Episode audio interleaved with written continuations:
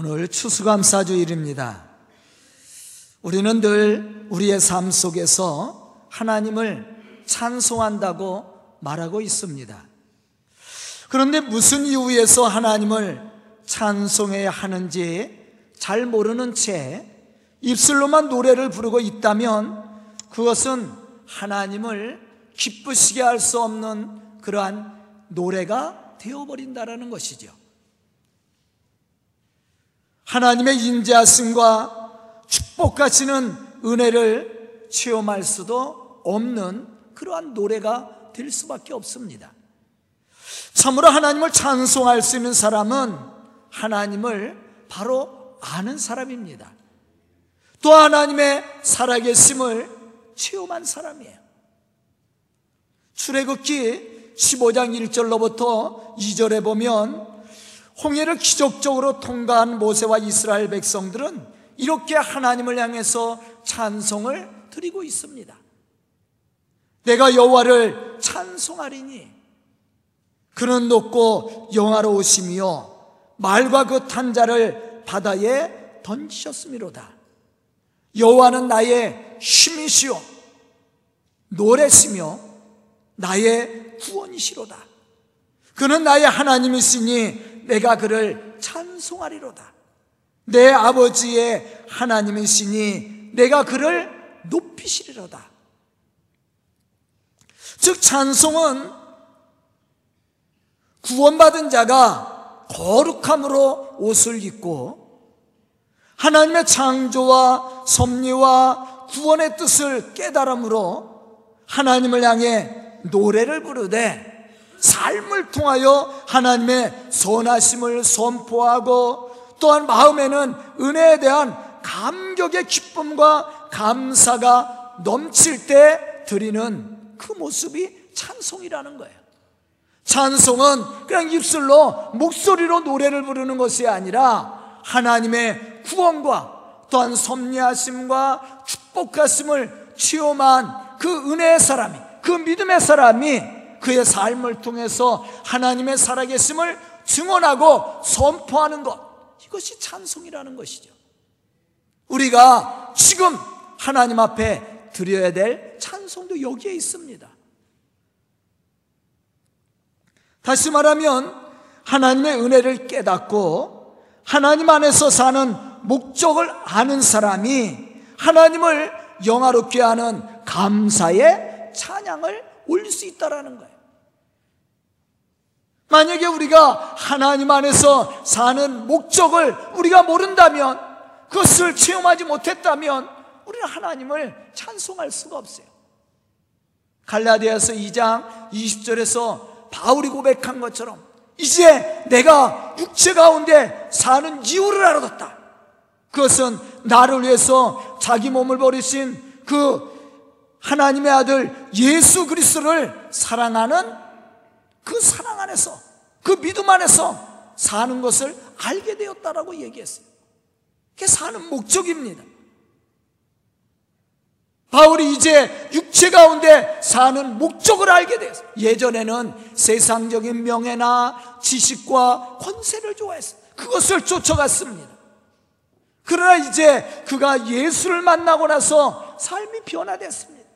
이제 내가 육체 가운데 사는 목적은 바로 나를 위해서 십자가에 죽으신 그 예수 그리스도를 위해서 사는 그것이라고 이야기했다라는 거예요.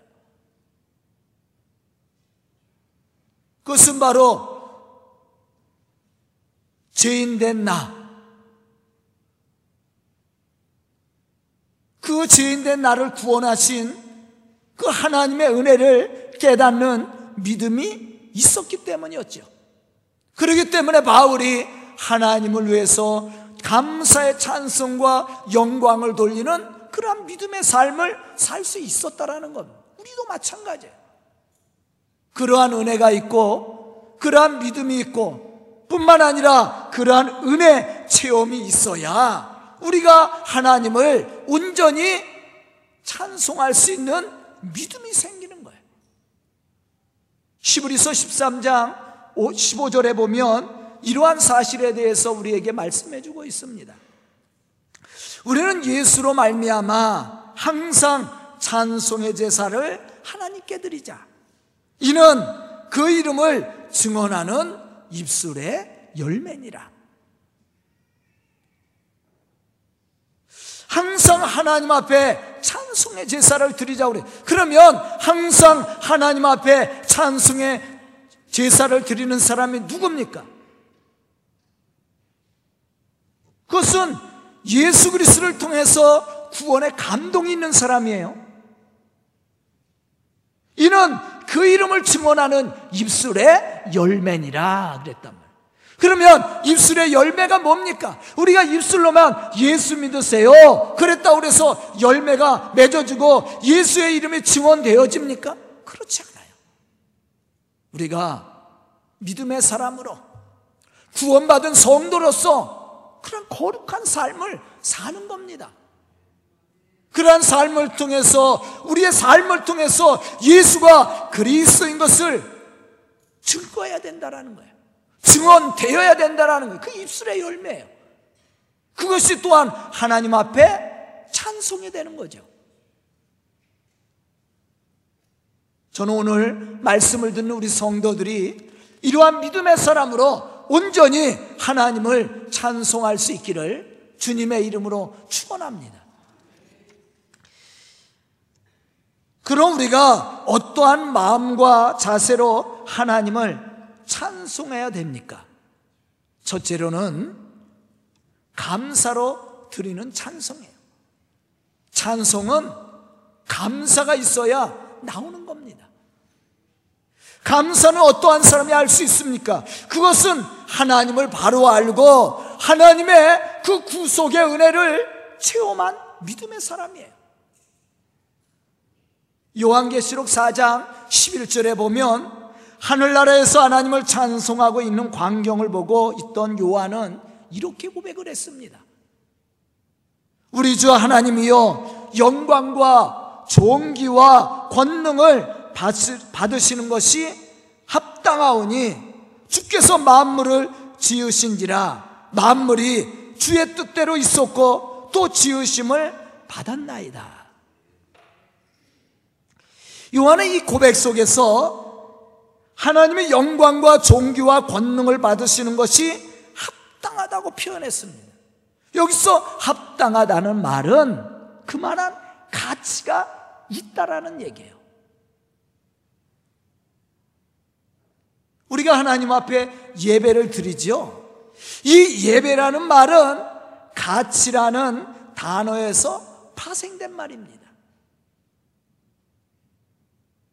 그러므로 우리가 하나님 앞에 예배를 드리고 감사의 찬송을 드릴 수 있기 위해서는 우리가 그만한 그 합당하게 받으실 만한 하나님의 그 창조라든가 구원이라든가 섭리라든가 역사하심과 축복하심을 우리가 믿고 체험해야 된다라는 거예요. 주께서 만물을 지으신지라 만물이 주의 뜻대로 있었고 또 지으심을 받았다 그랬어요. 바로 이러한 사실을 알고 깨달은 사람이 하나님을 높여 찬송하게 되는 거죠. 영광과 존귀와 권능을 받으시기에 합당하신 그 하나님을 온전히 높여서 찬송하게 되는 거예요. 그러나 이러한 은혜, 이러한 믿음을 체험하지 못한 사람은요, 하나님 앞에 온전한 찬송을 드릴 수가 없는 거예요. 하나님이 세상을 창조하시고 또 역사의 주관자가 되사 섭리하시고 축복하시는 하나님이 믿어져야 됩니다. 더 중요한 것은 우리의 생사와 복을 주관하시는 하나님이 우리의 죄를 몸소 담당하시고 우리를 그 죄악 가운데서 구원하신 이 사실이 믿어져야 되는 거예요. 이러한 사실이 믿어지고 체험되어지면요, 누가 하라고 하지 않아도 자연스럽게 하나님을 찬송하게 되어 있습니다.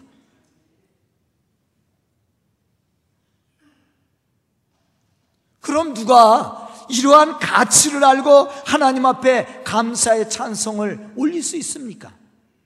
그것은 오늘 말씀 속에도 강조하고 있듯이 하나님의 창조와 섭리와 구원하심과 하늘의 신령한 복을 체험한 사람이에요.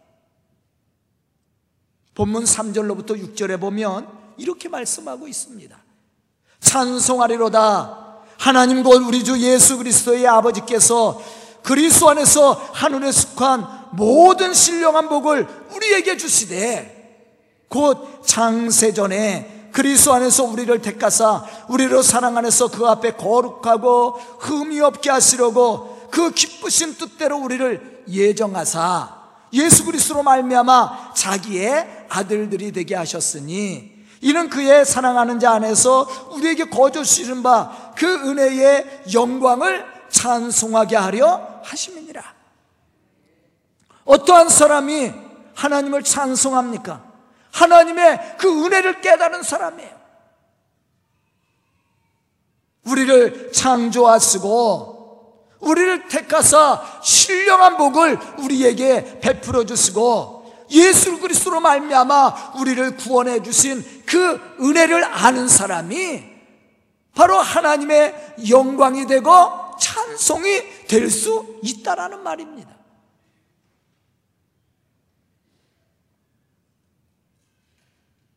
왜냐하면 이러한 은혜를 깨달은 사람이 하나님의 가치를 아는 사람이야. 이러한 은혜를 체험한 사람이 합당한 감사와 찬송으로 하나님께 영광을 돌리는 믿음의 사람이 될 수 있단 말이에요. 저는 오늘 이 추수감사주의를 통해서 하나님 앞에 예배를 드리는 우리 성도들이 이러한 믿음이 있어서 하나님을 온전히 높이고 찬송하며 영광을 돌릴 수 있는 그러한 믿음의 사람들이 다 될 수 있기를 주님의 이름으로 축원합니다. 두 번째 감사의 찬송은 구원의 감동이 있는 사람이 할 수 있는 겁니다. 구원의 감동이 있는 사람만이 하나님을 찬송할 수 있다라는 거예요. 본문 13절로부터 14절에 보면 이렇게 말씀하고 있습니다. 그 안에서 너희도 진리의 말씀 곧 너희의 구원의 복음을 듣고 그 안에서 또한 믿어 약속의 성령으로 인치심을 받았으니 이는 우리의 기업의 보증이 되사 그 얻으신 것을 속량하시고 그의 영광을 찬송하게 하려 하심이라. 어떠한 사람이 하나님을 찬송합니까? 예수 그리스도를 통해서 속량함을 얻은 사람이야. 다시 말하면 제사함의 은총을 체험한 사람이야. 십자가의 사건을 통해서 제사함과 구원을 체험한 사람이야. 이 사람이 온전한 감사와 온전한 찬송을 하나님 앞에 올려드릴 수 있다라는 말이에요. 시편 96편 2절에 보면 다윗은 이렇게 노래하고 있습니다. 여호와께 노래하여 그의 이름을 송축하며 그의 구원을 날마다 전파할지어다. 무엇을 손축하고 무엇을 날마다 전파합니까? 하나님의 구원이요 구원. 이것이 우리에게 최고의 축복 아닙니까? 우리가 하나님의 살아계심도 증언해야 되지만 우리에게 가장 큰 축복의 은혜가 뭐예요? 구원이란 말이에요. 영원히 죽을 수 밖에 없었던 자, 진노의 자녀였던 우리의 허물과 죄를 용서하시고 우리를 구원하신 하나님의 그 크신 사랑, 그것을 우리가 믿고 체험해야 우리가 온전히 하나님 앞에 감사의 찬송을 드릴 수 있게 된다라는 거예요. 시편 102편 20절로부터 21절에 보면 또 이렇게 말씀합니다. 이는 갇힌 자의 탄식을 들으시며 죽이기로 정한 자를 해방하사 여호와의 이름을 시온에서 그 영예를 예루살렘에서 선포하게 하려 하심이라. 이 말씀을 우리가 깊이 생각해 봐야 됩니다. 갇힌 자의 탄식을 하나님이 들으시고 어디에 갇혔어요? 사망에 죽이기로 정한 자로 해방하사 우리는 죄 때문에 죽을 수밖에 없었던 자였다라는 거예요. 그럼에도 불구하고 하나님이 우리를 어떻게 했습니까? 구원해 주셨어요.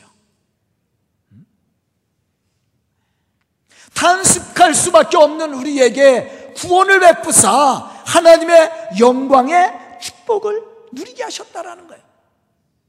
이것을 알고 믿고 체험한 사람은 하나님을 어떻게 해요?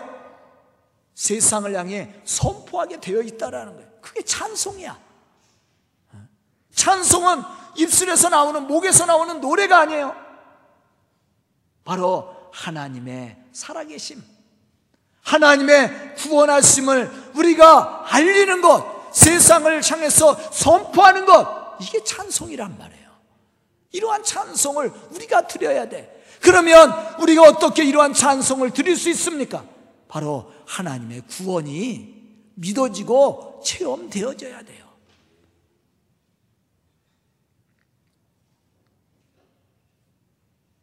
시편 118편 14절에 보면 이렇게 말씀합니다. 여호와는 나의 능력과 찬송이시요 또 나의 구원이 되셨도다. 하나님이 나의 능력과 찬송이시요 그랬단 말이에요. 그러면 하나님이 우리의 능력이 되고 찬송이 될 수 있었던 이유가 뭐예요? 나를 구원해 줬단 말이에요. 영원히 죽을 수밖에 없었던 우리를 그 죄에서 구원해 주었어요. 그래서 하나님은 나의 능력이 되고 찬송이 되는 거예요. 그러나 이러한 은혜, 이러한 능력을 체험하지 못한 사람은 하나님이 나의 찬송이 되고 능력이 되질 않아요. 될 수가 없는 거예요. 그러면서 17절에 또 어떻게 말씀합니까? 내가 죽지 않고 살아서 여호와께서 하시는 일을 선포하리라. 내가 죽지 않게 되었다라는 거예요. 그 누구의 은혜요? 하나님의 은혜야. 내가 죽을 수밖에 없었던 자였잖아요.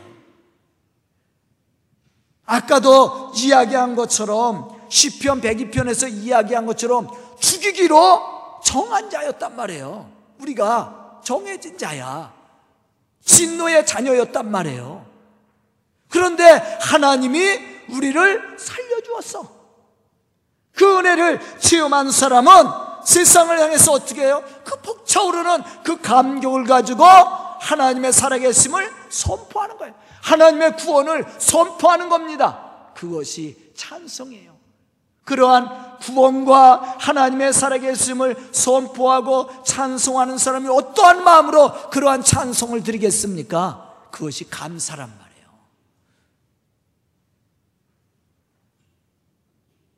저는 오늘 말씀을 듣는 우리 성도들이 이러한 감격이 있어서 이러한 믿음의 체험이 있어서 온전한 감사로 하나님을 찬송할 수 있는 그러한 믿음의 성도들이 다 될 수 있기를 주님의 이름으로 축원합니다.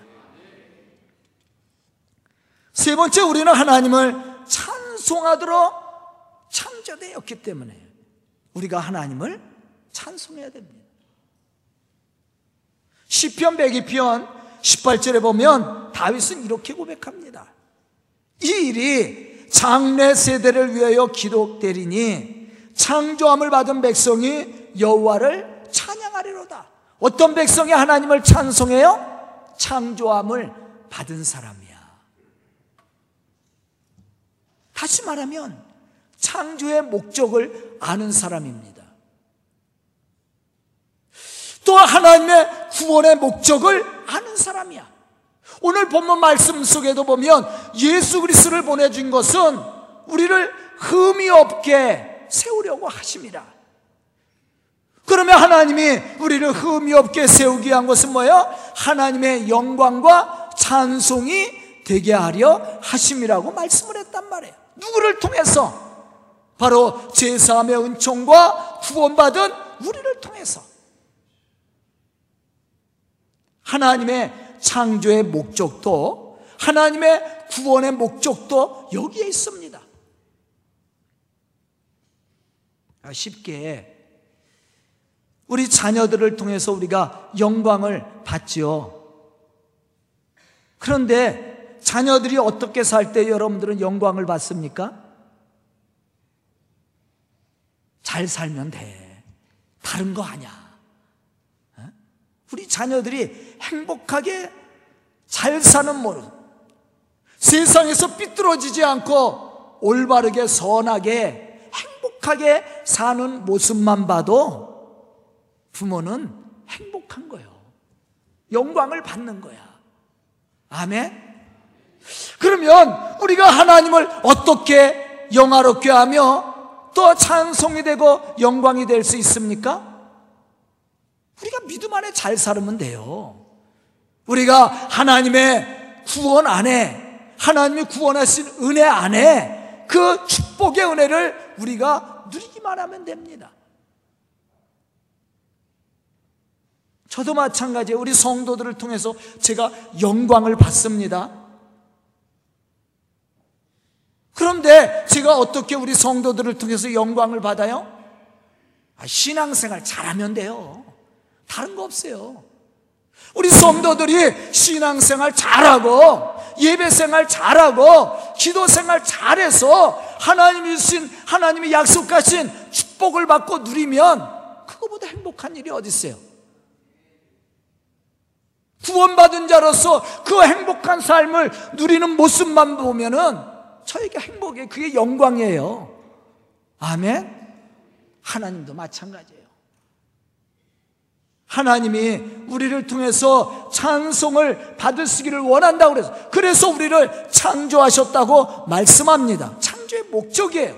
우리를 구원하신 목적이란 말이에요.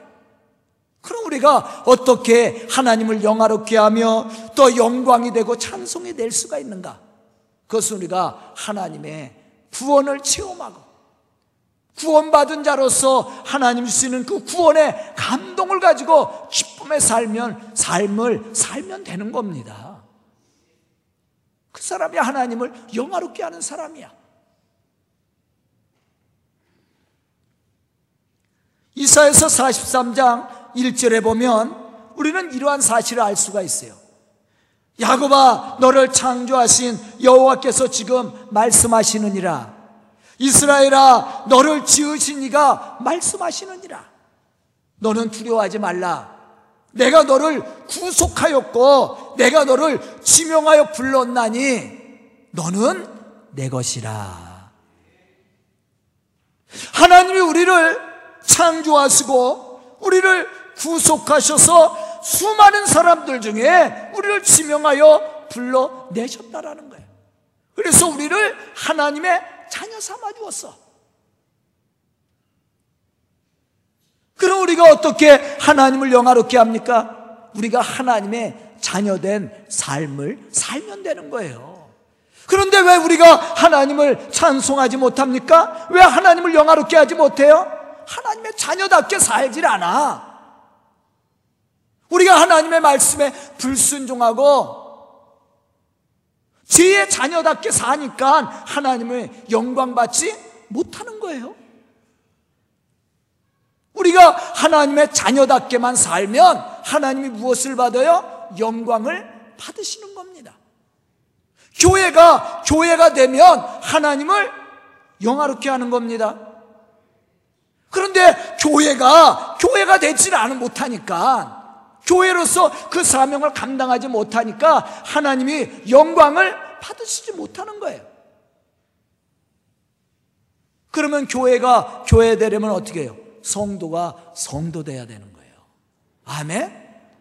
우리 성도들이 하나님의 자녀로서의 삶을 살면 당연히 교회가 교회 되지요.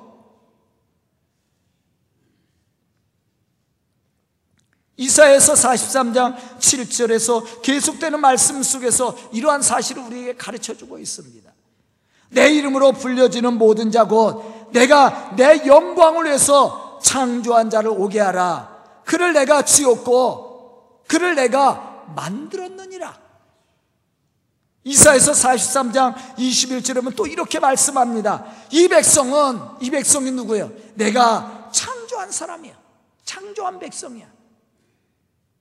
내가 나를 위해서 지었나니 나를 찬송하게 하려 함이니라.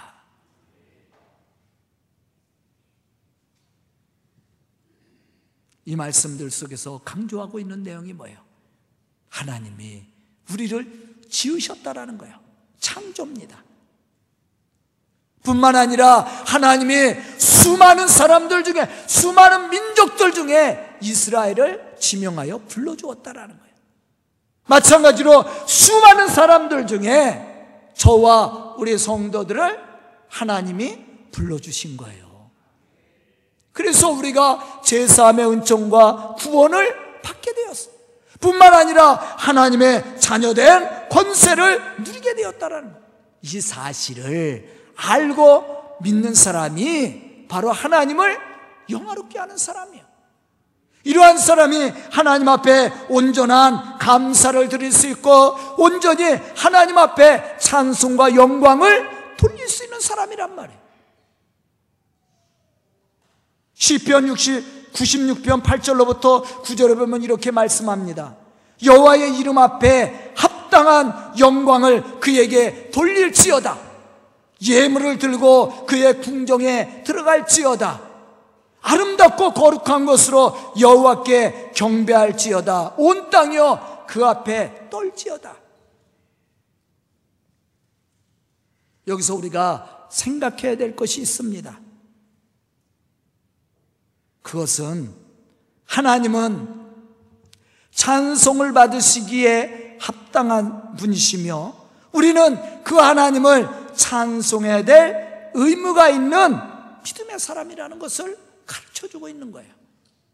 그 이유는 하나님은 창세 전부터 그리스도 예수 안에서 우리를 택하사 구원하시고 하나님 앞에 흠이 없는 자로 우리를 세워 주시기를 원하셨다는 거예요. 뿐만 아니라 지금도 그 하나님은 우리 속에 역사하사 우리가 죄악 가운데서 하나님의 구원의 축복 속에 살 수 있도록 여전히 우리 속에 역사하시고 축복하고 계시다는 겁니다. 이러한 은혜가 있는 사람은 하나님 앞에 온전한 찬양과 영광을 돌려야 돼요. 그런데 그냥 드리는 것이 아니에요. 여기 시편 96편에서 어떻게 해 합당한 영광을 돌리고 예물을 들고 나오라고 얘기했고 아름답고 거룩한 것으로 여호와를 경배하라고 얘기했어요. 이 말씀은 돈을 들고 나오라는 얘기 아니에요. 예물 그러면 우리는 물질을 생각하는데 그게 아닙니다. 가장 중요한 것이 있어요. 그것이 뭐예요? 아름답고 거룩함으로 나오라는 거예요. 아멘. 제가 서두에서도 얘기했습니다. 입술의 찬송은, 입술의 열매는 입술로만 예수를 고백하고 입술로만 예수를 찬양하는 것이 아니라고 그랬어요. 입술이 입술의 열매가 되기 위해서는 우리의 신앙적인 고백이 삶을 통해서 나타나야 된다라는 거예요. 우리의 삶을 통해서 예수가 증언 되어져야 된다는 거예요. 그게 입술의 열매란 말이에요. 만약에 입술로는 예수를 고백하고 우리가 믿음을 고백하는데 그러한 삶을 살지 않으면 위선자 아닙니까? 믿음의 사람이 아니죠. 이 시편 96편에서도 어떻게 말하 아름답고 거룩한 것으로 여호와께 경배할지어다. 아름답고 거룩한 것이 뭐예요? 우리들이란 말이에요, 우리들. 우리의 삶의 모습. 성도로서의 삶의 모습.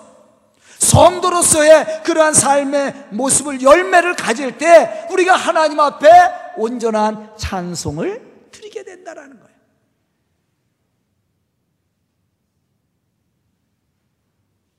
저는 오늘 말씀을 듣는 우리 성도들이 이러한 믿음의 사람이 될 수 있기를 축복합니다. 입술로만 고백하는 것이 아니라 참으로 아름답고 거룩한 것으로 하나님을 영화롭게 하고 하나님께 영광을 돌릴 수 있는 그러한 믿음의 사람들이 되어서 더 많은 감사로 하나님을 찬송하고 하나님이 주신 더 많은 축복으로 더 영광을 돌릴 수 있는 그러한 믿음의 사람들이 다 될 수 있기를 주님의 이름으로 축원합니다. 기도드리겠습니다. 은혜로우신 아버지 하나님 감사합니다. 이렇게 귀한 시간 허락하여 주시고 주의 말씀과 능력 가운데 거할 수 있도록 축복하여 주시니 감사합니다.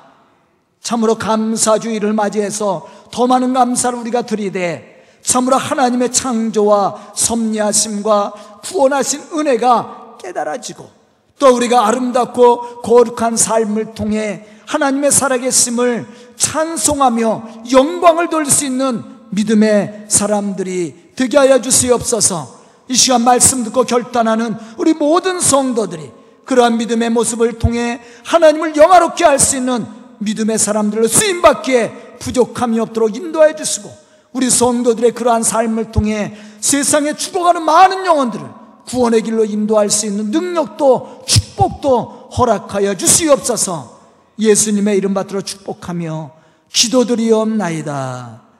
아멘.